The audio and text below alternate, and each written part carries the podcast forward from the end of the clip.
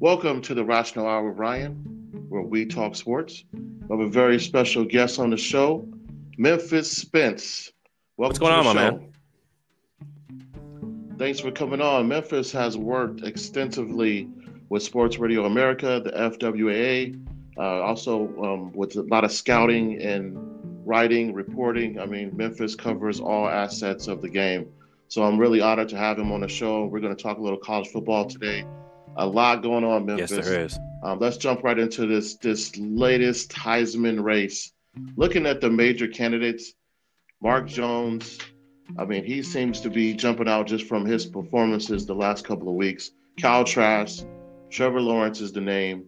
Right now, of all the major finalists, on January 5th, when it all comes down to it, who do you see walking away with the honor? Who's your top I'm candidates? going to say that this is probably a two person race right now between Jones and Trask. Um, I know that Trevor Lawrence has the name, he has the visibility, but he hasn't been. And, and, and, and he still has a big game to play that we haven't watched yet, but that's pretty much the only game uh, left to to impress us, and that's against Notre Dame. But I still think that he doesn't get the the votes. I, I think this is a a. I think that I think Trask actually gets the Heisman uh, for a couple of reasons. Hmm. But number one, the what he's been doing this year as opposed to last year and and we have a full body of work from or almost a full body of work from last year to this year.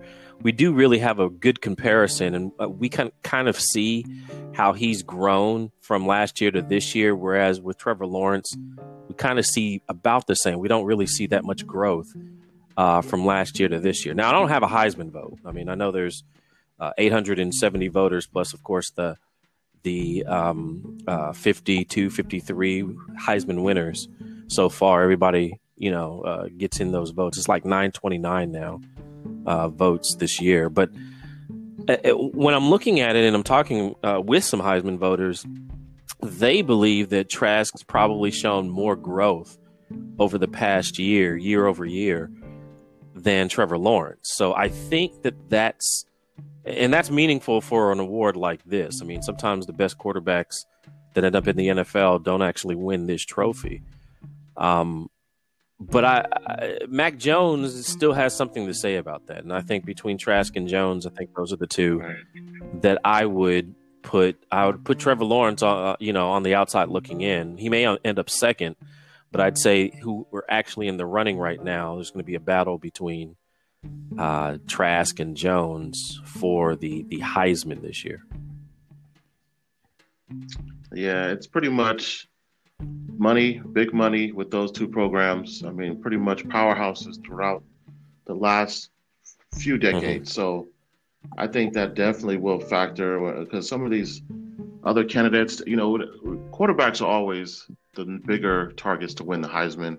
Running backs are kind of second tier, but quarterbacks have a rich history yeah. of winning it.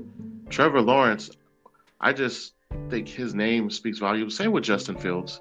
I think they have the name. See, we haven't seen enough of Justin Fields, right? That's that's the that's the issue with Fields. Right. It's I, I, taking nothing away from that guy's viability in the NFL. Fields, we just haven't seen enough work for him to be impressed. Um, to somewhat of the same extent, Trevor Lawrence, we're impressed, but it's more of the same. I don't know if he can do anything more this year than he did last year, and, and we're not really seeing that much more. But in Trask's situation, I mean, Florida's not. If you take Trask off of Florida, Florida just goes downhill. It's almost the same. Uh, if you remember L- Lamar Jackson a few few years back, my guy Lamar, uh, if you take him off of Louisville, it's just it's it's a it's a yeah exactly nothing. I think the same is for Trask and Pitts really because you have to understand that all he has is a tight end that he's throwing it to. Now that's one heck of a tight end, but all he has is a tight end that he's hitting, Pitts. and you know he doesn't have he doesn't have the offensive line that any of these that, that Ohio State or or or or Clemson or and definitely not Alabama. He doesn't have the you know the the, the support right. around him that a lot of these other programs have. Yet we're he's still we're still talking about him, and it's because of the amazing play that we've seen out of him this year. So I'm leaning towards Trask. If I had a vote, I'd probably go. I'd probably place my vote for Trask, but of course, I still want to see the SEC championship game. Yeah, uh, speaking of that, on the 19th of this month, Florida plays Alabama. That's going to be a great game. A lot of people believe that that the winner of that game will win the Heisman. Mark, um, Mac Jones has been unbelievable. I mean, he's really stepped up in big yes. games. That's the one thing I've really been impressed with him against LSU last week 20 of 28, 285 yards, four TDs. Had a great game against Georgia, another 400 yards, four TDs. He lit up uh, Texas A&M, and these are all pretty good teams, pretty much as far as SEC goes. So he's done well in big moments. Yeah. I got to give him a lot of credit for that. Granted, Bama has so mm-hmm. much talent around them, it kind of hinders him. So that's why I think what you mentioned before with Trask, they have no None. running game. I mean, Trask is pretty much doing it on his arm. So it really shows his his leadership and his growth in his career from last year to this year, and um, dealing with what they've had to deal with with their delays and, and games being canceled. That's why I was wondering, as far as Trevor Lawrence, those mm-hmm. two games that he's missed, and the, the one was so huge because right. he missed the Notre Dame game. Will that will that hinder him and is and he, he has to pretty much play lights out for them, and then he'll probably get his rematch with Notre Dame in the ACC uh, championship game. We shall see.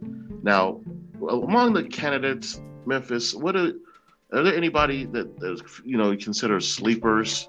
like you mentioned with we mentioned with Kyle Pitts, mm-hmm. Zach Wilson, guys Kyle like Pitts that. could I mean, be um, a sleeper in the Heisman race, very much so. I mean, you know, if he's on the field, he's a target, and he beats double coverage uh, a lot of times. There's not really a linebacker or or a corner that I can see that's a really good matchup for him this year. And I'm gonna I'm a defensive guy, so I'm always looking at uh, defensive guy. I vote uh, on the Bronco Nagurski Award. The finalists as a matter of fact, just came out a couple of days ago.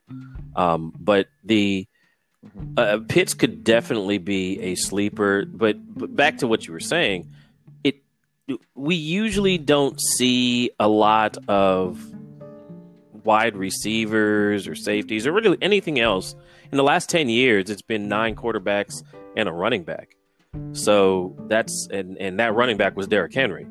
So um, that's that that's normally what you see for the Heisman. It, it hasn't really varied uh, too much from that in the past. So I think this is going to be it's it's become more of a quarterback award. But if there was one guy that, or there, there's actually two guys that probably should be in the conversation. Pitts is one; he's a tight end, and tight ends just don't win that award. They just don't. And DeVonta Smith, what he's doing over at Alabama, because he's a huge target. And um, right. you know, the minute he catches the ball, he's a problem. So that those are the two guys. If, if there's if there's going to be another offensive weapon that actually gets that award or is in the conversation, I'd say one of those two guys. But I think this is going to be all quarterback finalist. Yeah, the, um, the guy you just mentioned, DeVonta Smith. I mean, the guy is just putting up eye popping numbers. I saw the game last week against LSU. Eight catches, I believe 100, yeah, uh, 230 yards, three TDs. I mean, he just destroyed them. He's having a hell of a year. I got to give it to him. And and that's been Alabama's thing. Their receivers have been done, doing very well in the pros. They've had pretty good success yeah. getting guys out in the league at receiver, amongst other positions. But what about my man Zach Wilson? I mean, will that loss last week he, to Coastal Carolina hurt him at all? He's out. you think he still has? I, I and and it shouldn't be the the, the problem with Zach Wilson, and he, I think Zach Wilson actually may have an NFL career. Um, how much of one, I'm not sure right. just yet.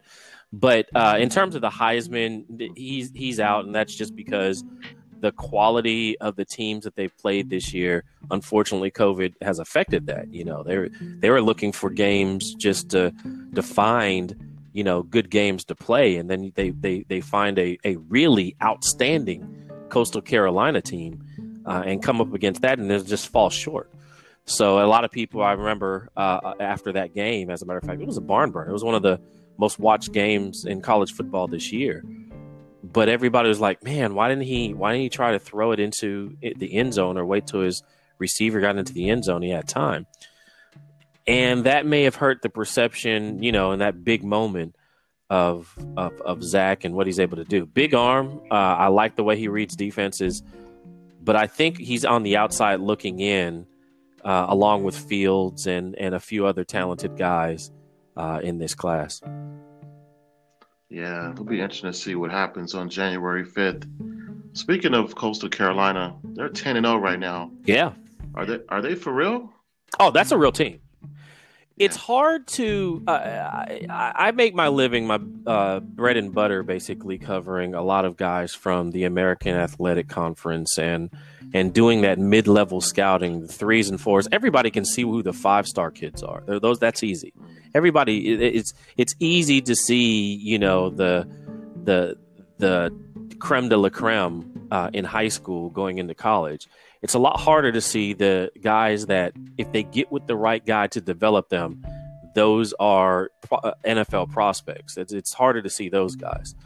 But you know, the in the American, you know, you have a lot of really upper echelon teams and I usually take I usually grade teams against whether or not you know UCF or Memphis or or Temple or Cincinnati could could beat them or not and you know they could beat half of the the quote unquote Power Five teams. And I'm telling you this right now, Coastal Carolina, actually both Coastal Carolina and Louisiana, could beat probably half of the Power Five teams uh, that uh, this year. That they're that good. Wow. They're that uh, they're that quality. Now, the the issue and whatever coming into that game against BYU, the Chanticleers, they're the smaller team. I mean, on on on paper, you're like, ah, BYU's a little, just, they're just too big.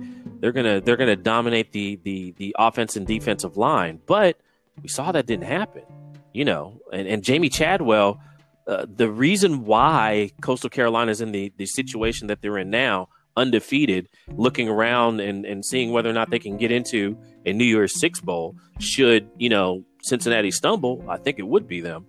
But um, the reason why they're there is because Jamey Chadwell really has that team discipline. And you have to be a really disciplined team if you're the smaller team. But the spread offense that they, they, they run out there, man, it's it's it has the tempo of, of, of what Florida's running. I mean, it has the tempo of of uh, what what uh, Clemson runs. I mean, they're they're a real team that may actually destroy an SEC team um, of of of note. You know, they I, I, wouldn't I wouldn't be surprised if they could get on the same field and hang with Arkansas or or Mizzou this year because that's a real Coastal Carolina is a real team. So Memphis, are you saying that this is the year we see a mid-major in the BCS playoff? Oh no, no, no, no. The, the, the broadcasters aren't going to allow that. The, now there will be the New Year's Six game we're definitely see you know either Cincinnati or Coastal Carolina there, but in the they're they for broadcast as a broadcaster, I understand. I understand what they're doing money wise. I understand why the Big Ten bent over backwards to to make a pathway for Ohio State uh, uh, over you know Indiana. I understand the financial aspects of all of these things. I follow them closely. So there's not going to be, there probably will never be a non power five team in the playoffs. But added onto that, Ryan, there probably only be a handful of actual teams, even if they're power five, that we ever see in these playoffs. The playoffs weren't designed to be equal for, for every team. These playoffs were designed to take the most powerful brands and create a, a viewing experience that you could, you know, that, that you can, uh, that prints money, basically. And if you're not one of those brands, a la Indiana in football, then everybody knows it, and that's why you see the Big Ten do what they do. Like, oh, ooh, we said there needed to be six team, six games played in order to get into the Big Ten championship. But let's just change the rules now and make it five so that, you know, we can kind of usurp Indiana and have Ohio State play, even though they, they've only won five games this year. Because if they play that game, you know, we can get them to play the Big Ten championship and then get into the, the playoffs. And they will be in the playoffs. I mean, that's the only reason why the Big Ten decided to have a season is to get Ohio State into the playoffs. Yeah, I mean it's it's very like what was the year Utah beat uh, uh when Urban Meyer Mm-hmm. had Utah. They were in the Sugar Bowl. Yeah. That was probably the last time that I can recall where kind of a small team. This was before Utah went into the Pac-12. They were Right. part of the, uh, I believe that was the Western Athletic or either the Mountain West. WAC, but yeah, or the, either the WAC or Yeah. the Mountain West. Yeah. hmm Yeah, so and and that was a big upset. That was probably the last time I remember a small school going to a major bowl game. They were undefeated, and they had Alex Smith kind of in somewhat of a Heisman race, and they went in. They beat Alabama. That was a big. That was the first time that I ever can remember Memphis where a small school actually earned their just due, where they would kind of created the noise and they they actually followed through with it. Because a lot of times, like when June Jones, Hawaii went in there, they got ramsacked with that offense that they had. Even though they're a pretty good team, it just couldn't handle the strength. Usually, the trenches are the biggest difference when it comes to those big time uh, programs against the smaller schools. The the difference a lot of times that that we see is not necessarily with the starters that much. A lot of the starters can hold up against other starters. The difference that we usually see is what happens when those starters get tired. Who are the backups? Who's your backup linebacker? Because that's when you see the drop offs uh, in college. You know the the the you know teams in the MAC aren't as deep as the teams in the Big Ten. Teams in the Big Ten can go uh, five star, four star, three star deep when you're starting with four and threes uh, in the MAC, if any fours uh, to begin with. But um, a lot of those, the starters, you know, they can hang. A lot. There are a lot of MAC starters that are in the NFL because they've been developed. But it's the it's the backups. Who do you put in as a backup if they if this guy gets tired? You know, who do you if, if you're running wind sprints or you're running tempo, who do you put in? You know, as the corner that just you know uh, cover DeVonta down the down the field for for 70 yards. Who do you put in? You know, real quickly sub in. You don't have anybody that can run with him. You know, run with a guy that's four four, other than one guy usually on that team. So that's usually where you see the drop offs in college football. It's the amount of talent on the team, not if there is somebody talented on the team. Now, with teams like Cincinnati and Coastal Carolina being undefeated, there's a lot of bowl games being canceled, Yeah. you know, just because of this pandemic. What happens with those teams? Is just their year to be undefeated and they're so- sort of happy national championship? Somebody's not going to be happy. Well, the New Year's Six Bowls are probably going to take place. And ever since we've had the college football playoffs, which started back in 2014, before that it was the BCS. And I, I know, I remember the, the game with Utah you were talking about back uh, with the BCS games. But um, ever since we started the uh, college football playoff uh, situation back in 2014, um, there's always been there there there those six games that are kind of grouped together, uh, two of which are always held out basically to be the semifinals uh, in the college football playoff. I think this year, I want to say um, that the playoffs are the Rose Bowl and the Sugar Bowl because last year was Peach and Fiesta. Hold on just a second. Peach and Fiesta, uh, Cotton Bowl and Orange Bowl. Yeah, so this year it'd be uh, Rose and Sugar. Those are the two grouped together that, that are going to be uh, the college football playoffs. But those are the six games based that that really mean something. Um, I mean, there are other games that pay close to the same amount, but none other than the Sun Bowl has the prestige of, of these six games.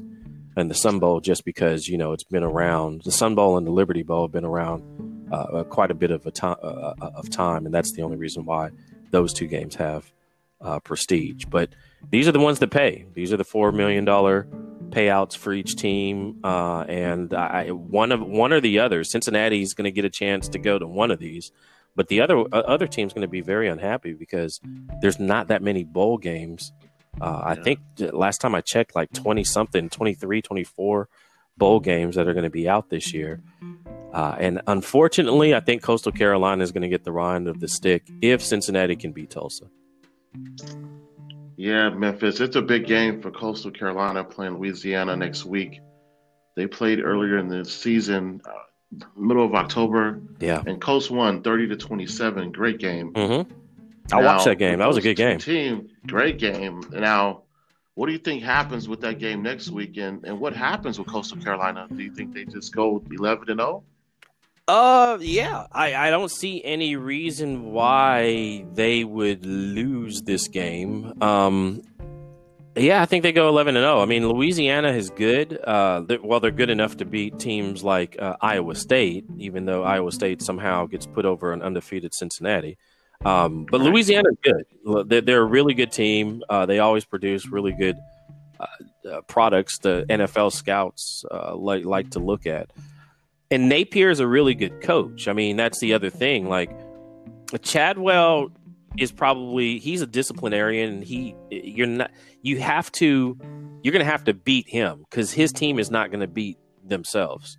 But if there's any other coach in you know the in that division in the um uh, the Sun Belt that can actually figure that game out and figure out how to beat the Chanticleers. Billy Napier and this uh, Ragin' Cajuns team is one of those is one of those teams that could beat them. I just don't see it happening this year. I don't know if they have the talent. Uh, I really like Elijah Mitchell, Mitchell uh, there, their running back, but I don't know if they have the talent to actually um, uh, pull it off against the Chanticleers this year. They're just too disciplined. They got Tarron Jackson. By the way, Tarron Jackson. Uh, the one, the good thing, there's not really anything good about COVID, but the one good thing that happened this year that that hasn't happened in a long time are guys that are maybe undersized or not at the big programs, they actually got a fair shake. And and and I was a big proponent of Tarron Jackson, you know, in, in, in at the FWAA, uh, getting a fair shake for the Bronco Nagurski Award, which is the best defensive player in the nation, and he just made one of the finalists. I think it may have been the first time that Coastal Carolina ever had a finalist on the Bronco Nagurski Award, and I've been pulling for that guy. Uh, I think he's one of the best. program to have a guy represented for such a prestigious award. Absolutely, it, just the Sun Belt in, in and of itself, right. um, because normally you don't see that type of. They never, nobody ever looks at them. You know, never, no, nobody ever watches those games, so they don't, so they're not on the voters' minds, basically. But I've been stomping for Tarron Jackson, and uh, he is one of the finalists of uh, the Bronco Nagurski Awards, and I think um, that that goes a long way to say that you know uh, him, Xavier Collins over at Tulsa, uh, Daviyon Nixon at uh, Iowa, uh, two other Patrick Surtain, uh, the the cornerback over at Alabama, and there's one other guy that I'm forgetting right now. I think it's Jeremiah uh, Asua Koaman. I think that over on Nor- uh, Notre Dame, the linebacker. I think that's the the last guy, but. Um, but I, I, really, I really have been stomping for Tarron Jackson. He's one of the, he, the, the, the statistics alone is one thing, but if you see what kind of impact that he has on these games, he's the real deal. He's he's really one of these guys that uh, gets passed over all the time, but probably makes a camp in the NFL, and then all of a sudden you see him on a team. You're like, who who is this guy? Who's this Tarron, Tarron Jackson guy? And now he's up for an award. That's going to bring him, just going to shed a little bit of light on his talent. And I think that uh, there are big things involved for that gentleman.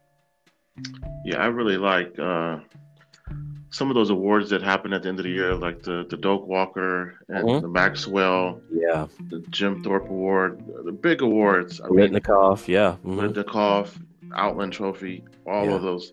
What about my guy at Iowa State, Breece oh, Hall? Yeah.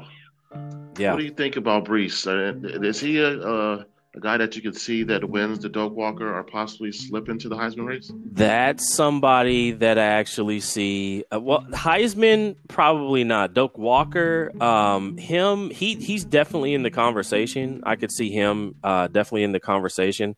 That other kid uh, on Buffalo, he's definitely in the conversation. Um, uh, Jaret Patterson. Uh, he almost broke a a a a, a single game record uh, for for rushing yards in the NCAA a couple yeah. a couple weeks ago. But th- th- there's a lot of talent out there at running back this year. I think it's just going uh, under the radar because the whole focus of this year between two or three quarterbacks that are actually getting to play. Um, but uh, but yeah, there's yeah, I, I, I like both of those dudes too. One uh, one guy, uh, Memphis uh, speaking of running backs, everyone was kind of talking about before the season started was uh, Etienne from Clemson. And yeah, Etienne, yeah. Etienne, what has happened with him? Why has he kind of fallen off the map? Well, they haven't been playing games. When you get COVID, I mean, it's kind of uh, it's that's the situation. I, he's still talented. Uh, Travis Etienne, he's still as talented as he was last year. But both him and Trevor, see, that's just it. Like I think that they peaked maybe last year, possibly the year before, and so we haven't really seen anything, any any new developments from their game, uh, or any uh, uh, advancement from where they were last year. Now, COVID could be a big reason for that, and you know they haven't had a, a consistent schedule this year. But Etienne, I mean, he still is good. I mean, he's going to make some. He's going to make a, an offensive coordinator in the NFL happy. It's just that if you don't progress, if we don't see something new for year from year over year, then that's not that's not something votable. With Trask, the thing that we see real uh, that, or uh, that I see that I can actually point out year over year when people ask me, "What do you see with Trask?" Oh, his pre-snap reads are complete. He actually knows how to to read defenses pre-snap this year where he didn't last year. And is a hmm. there's a big difference between looking at what he was doing last year pre-snap and what he's doing this year pre-snap. Kyle Trask uh, knows what to do pre-snap this year, and that's what that's why he has his success.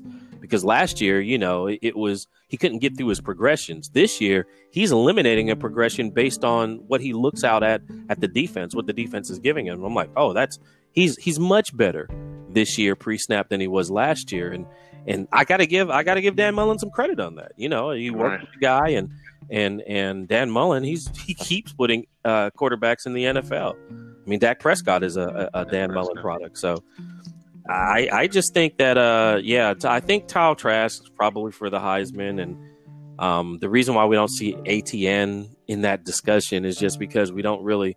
I, I, I didn't see any development year over year for him, and I don't think any of the voters did either.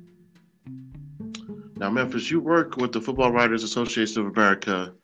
Now, which trophies do you vote upon? Do you vote upon all those trophies like we mentioned? The Outland Trophy, uh, Best Interior Lineman. Uh, I definitely vote on that. Uh, vote on the uh, Bronco Nagurski Award also. I'm a defensive guy, so I'm always watching defense. Those are the only two that I vote on. Now, I know people that are uh, voting on the Biletnikoff Award. I do know a couple of Heisman voters, and, you know, we, we chat, we DM each other and, and have conversations. Some of them I have on my show or whatnot. Uh, but I, and, and, also the All American uh, uh, voting awards. We we do a lot of that. Um, the Football Writers Association of America, prior to the BCS, uh, along with the AP and a, and, and two other uh, more defunct writers associations, were the associations picking the national championships.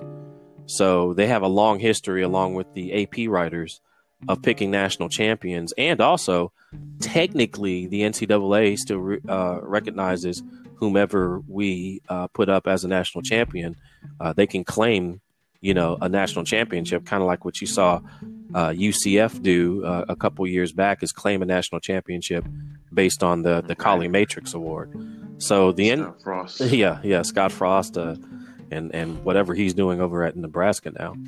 But um, but yeah, they're, they're they're really prestigious. I'm honored to be uh, involved with those guys and uh, a lot of great heads. If you, if you don't see them over at the, uh, on, you know, as an AP voter or uh, doing the AP votes, they're probably over at the FWAA. A lot of different outlets, um, ESPN, Fox, CBS, all of those guys are over there. So uh, I have a lot of people to talk to and a lot of people to chat with.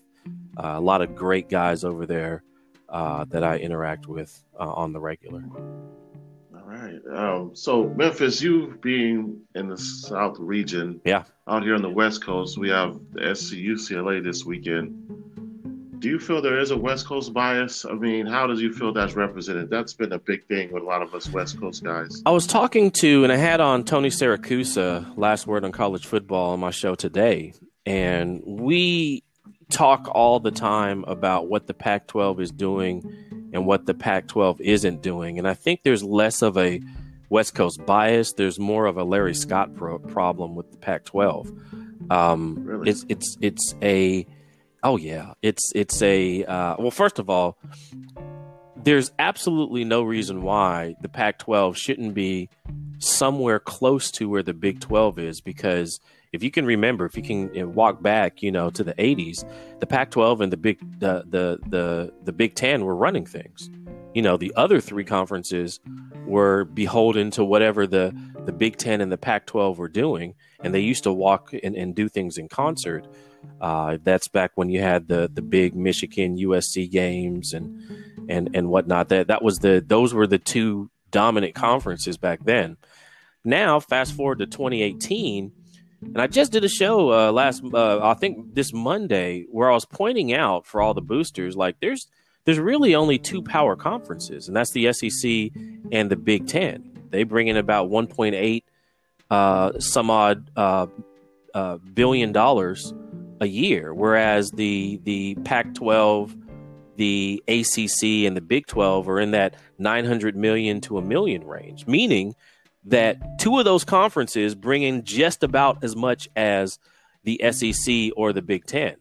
The Pac 12 used to be one of those actual power conferences, but there's really only two power conferences now if you're actually looking at it financially, and that's the SEC and the, the, the Big Ten. It's it's a really interesting dynamic where the Pac 12s fell completely off the map and Larry Scott has to take some ownership to it. I mean, he's he's one of the uh, he's one of the commissioners. He's actually getting paid more than any of the other Power Five commissioners, but they don't have their own you know uh, network with ESPN. I mean, uh, the Big Ten set theirs up with Fox. They were one of the first ones out with it. The ACC just got theirs set up last year. The SEC's been with ESPN quite a uh, quite a while, but and of course, you got the Longhorn Network with the Big 12, but the Pac 12 network, you can't find any games. Where the where the games? Why why hasn't Larry Scott actually made a, a deal, uh, a, a, a really good deal uh, with one of these networks? I mean, CBS needs needs some some content. Uh, uh, ESPN's still trying to be a giant. You know, there there should be some sort of network deal that he can pull off if he's a commissioner to to get some revenue pumped back into those West Coast teams because what you see right now, it's expensive out there, man. Hey, I had a I had a brother that went to and graduated from Stanford. I used to go out there all the time. Man, it's a a a, a you know two hundred thousand square foot uh, crib out there is like 1.8 1.4 million dollars. It's expensive to live out there, which means you need the revenue coming in. Uh, and when you start looking at the revenue uh, as opposed to the cost of living and the cost of doing business, out in the the West Coast, the Pac-12 is just continuously falling behind year after year uh, in revenue, and you can only blame the commissioner for that. That's not something that the schools are are doing to themselves. It's just that there aren't any games for us to watch out here on the East Coast because Larry Scott doesn't have a really good broadcast contract, and you can only, you know, you can only look at Larry Scott uh, in the face and say like, wait, wait a minute, what? Why? why aren't we watching these games? Why doesn't the East Coast have access to some of these games? Why isn't it scheduled so that I mean we know like in the Central and the the Eastern time districts that, that's where most of your voters are. There shouldn't be a bias. We should be able to see those games when we want to. Um, and Larry Scott's just really never taken the direction of the Pac-12 uh, to to, to co- accommodate the rest of the voters. I don't think there's a bias. I think there's a Larry Scott problem. Larry Scott.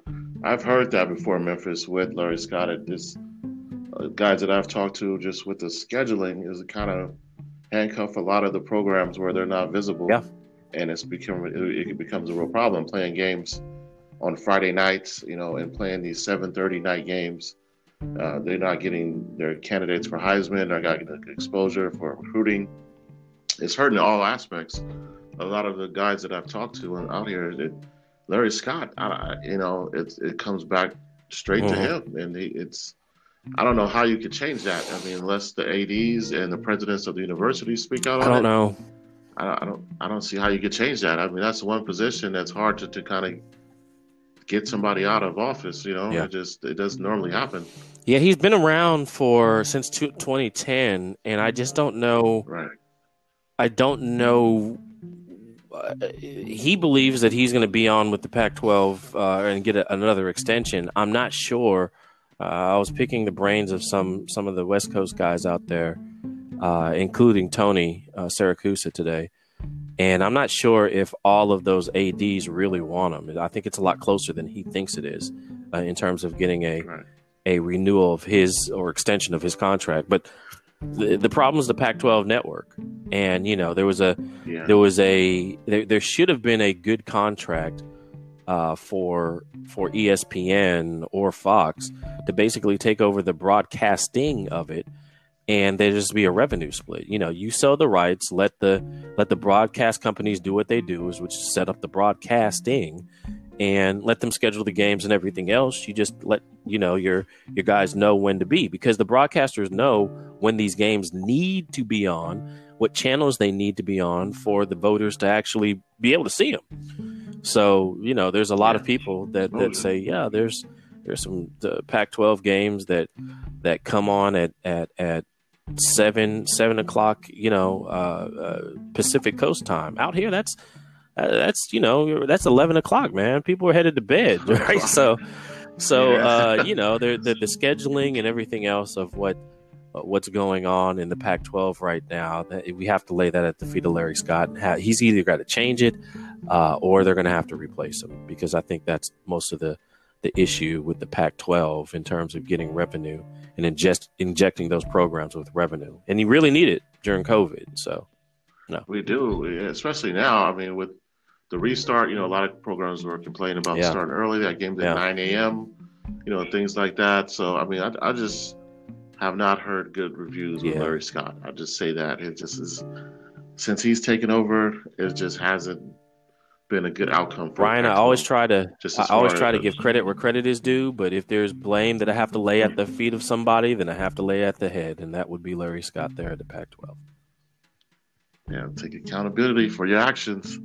Now, Memphis, um, one thing I, I want to get your opinion on before we let you go is the expansion of the BCS playoffs. Will we ever see that happen? I would love to see an expansion. It just it makes sense to me to add two to four more teams.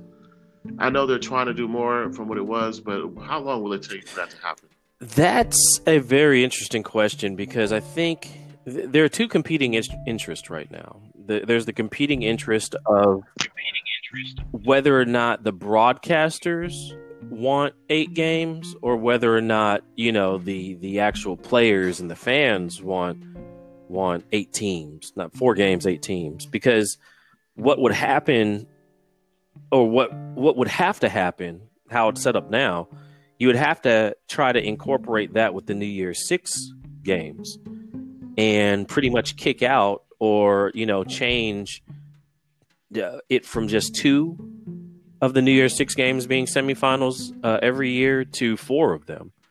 Um, and then if you're going to do that, why not make all six of them playing games? You know, I mean, that's if you're going to just make all six of them, you know, playoff games or whatnot, and and make the and, and integrate the entire thing. But I don't I don't know if there's that much of I don't think the broadcasters think that they're going to make any more money. And and when it comes down to the actual dollars and cents of it, I think they like the idea of keeping somebody out. Uh, they like the controversy because the controversy sells every year. And if they make everybody happy, eh, it's not the you either go big like the like what the NCAA does, and they hey, let's let in sixty four teams, you know, let's or you or you keep it out, you keep it to be a boys club, and and let everybody uh, let the madness ensue and, and and rise up because all of the power. I mean, if you have a power five and only four teams can get in, somebody's getting left out every year. Over and over, uh, Right. you know, we've seen recently the team or the conferences have been left out a lot uh, is either the Big 12 or the Pac 12 here recently. The Big 12 with Oklahoma, they, they've gotten Oklahoma in uh, quite a few times. But the, the Pac 12, I mean, they. They don't. They don't get in a a member every year. They're not guaranteed to get in, and I think it rubs people the wrong way. But um, Yeah, it's it's. I mean, because as it last year, the year before, when Herbert Mhm. was Oregon, they opened up against Auburn in Jerry's Yeah. World, and they had the game in the first half, and they let it go in the second half. And that team, I thought, was really good, and they should have deserved, I thought, a shot in in the, the BCS playoff. But uh, it's it's usually it's right where they have it, and then there's a couple of mid majors that kind of make noise that are, might be deserving, but they never get outside that bubble. But I think it'll be better if they do add a couple games to see those David Goliath matchups. Well, see, they agree? have other bowl games for that, and I don't think that they're interested in uh-huh. in doing that. They're interested in trying to get the biggest turnout, uh, viewership turnout possible. And if they have like say one against eight, and that's Alabama versus um, I don't know uh, BYU, maybe they'll get the turnout for that, but it's definitely not going to be the viewership of Alabama versus Ohio State. And so, you know, sometimes in their mind, less is more. You know, we can keep this to a to a really tight knit group of really elite teams, and then keep everybody else out. Because if you've noticed, over the this is going to be the seventh year of this this uh, college football playoff. It started in 2014. This will be the the seventh year where we're doing this it's not as if we have different teams every year. Alabama's pretty much been in this in in the uh, uh, in the grouping every year except for last year. Really, LSU was uh, representing the uh, the SEC last year, and that was a first. There was always it was always kind of a, a laughing running joke that the SEC championship was the national championship right. uh, playing game, basically. Like whoever was that game automatically would go yeah, to the national championship, and that's when it was two teams. So, uh, you know, it, it's always been that way. And SEC is well deserved. They have some the best footballers in the SEC. I mean, it, it, it yeah. that's just a fact. But uh, there's always good teams in, in each conference that represent for that conference. I mean, it's just it's always played that way. But I um I'm always in favor of expansion where it comes to the the conferences, the playoffs. I just think for especially for college kids, that gives them more opportunity to have such a dream season. And I think two games added wouldn't be that big of a deal compared to just letting everyone yeah. in, like you mentioned, like the dance of the Sweet 16, you know. But keep in mind, at the FCS level, they do have a real playoff where, you know, and, and that's, I mean, it right. can be done if we want to to, to do it, but I don't think that was the goal from the beginning. Let's just put it like that. So right now the F the, they start up in yeah. January, correct? Okay. Now our man Deion is over at Jackson State. How do you think he'll do? He's already there? pulling some fairly good recruits, man. Um, I I, I, I really would love to see a resurgence of HBCUs back to the back to the, where they were and what they represented in, in terms of college football. I mean, I always tell people this and it blows their mind. But um, you know, Tennessee State University has the same amount of guys in the, the you know the the Pro Football Hall of Fame as the University of Tennessee. That's two. They have two apiece, and it blows really? people's minds because they don't. Oh, people don't really understand how much you know HBCUs have contributed to uh, pro football and, and why that even is. Because, you know, you would never think, oh, Tennessee State, you know, that's that that's not a really good football program. Yet they have two Hall of Famers, and so does ten- the University of Tennessee, and that's it. Uh, it may change if if and when Peyton Manning gets in, because he's pretty much a, a no brainer. Right. But as we sit right now, th- those are the, the you know those are Hall of Famers. Memphis just finally got their first one in uh, a, a little while ago, so there's um there's a lot of HBCUs that that used to be dominant in football. Uh, that's why we have the Eddie Robinson Award to begin with. Um, one of the best coaches out there, and and and he he really was. Uh, uh if you ask Nick Saban who the best coach he's watched play or he's seen play, probably he would probably tell you uh, Eddie Robinson. So um, HBCUs are really uh, they're they're underutilized right now for the talent that still goes through those programs. I think there needs to be that the, they don't have the facilities or the coaching at the level that it used to be, and it's almost like a lost game where it becomes more about the band than it does about the game. But I would love to see Deion be a, be the the spark that reignites the fire of the HBCUs and bring all of those all Man, all of that great all of that. I know. I would love to see that. Yeah, yeah. I was I was really shocked. I thought Florida State might hire him. Uh, there was a lot of talks oh, that he wanted the There's job. a running joke that Norvell yeah. is kind of just a placeholder for him. So yeah, there's really? there's a lot of hmm, people saying that, and Norvell came from Memphis. He was coaching us last year. Um, but there's a lot of people thinking that uh-huh. Norvell, uh, the boosters are kind of split. Um, they're like, well, you know, we want Norvell because he reminds us of, of Bobby. But, you know, I, I, I think that Norvell may be a three to four year placeholder uh, for Deion to see if Deion, you know, let's see what he, let's see how he can coach. He's coached at the high school level, you know, yeah. he's coached some intramural stuff, but now he's a college coach, you know, and and and now let's see how he coaches yeah. at this level before we can bring him on to a program like like like FSU. So yeah, let's let's see what happens there. Yeah. That it, I wouldn't be surprised if five years from now, Ryan, we're talking about you know Deion Sanders as the head coach of FSU. Let's just put it like that. I wouldn't be either. That would be great to see see him come back and uh, lead them back to prominence. They've been down yeah. a little bit.